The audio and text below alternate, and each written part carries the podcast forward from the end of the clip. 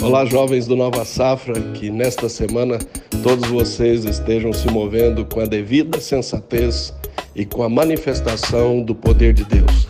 É desta maneira que nós enfrentaremos esta onda de coronavírus, é desta maneira que nós enfrentamos as adversidades dos dias à frente.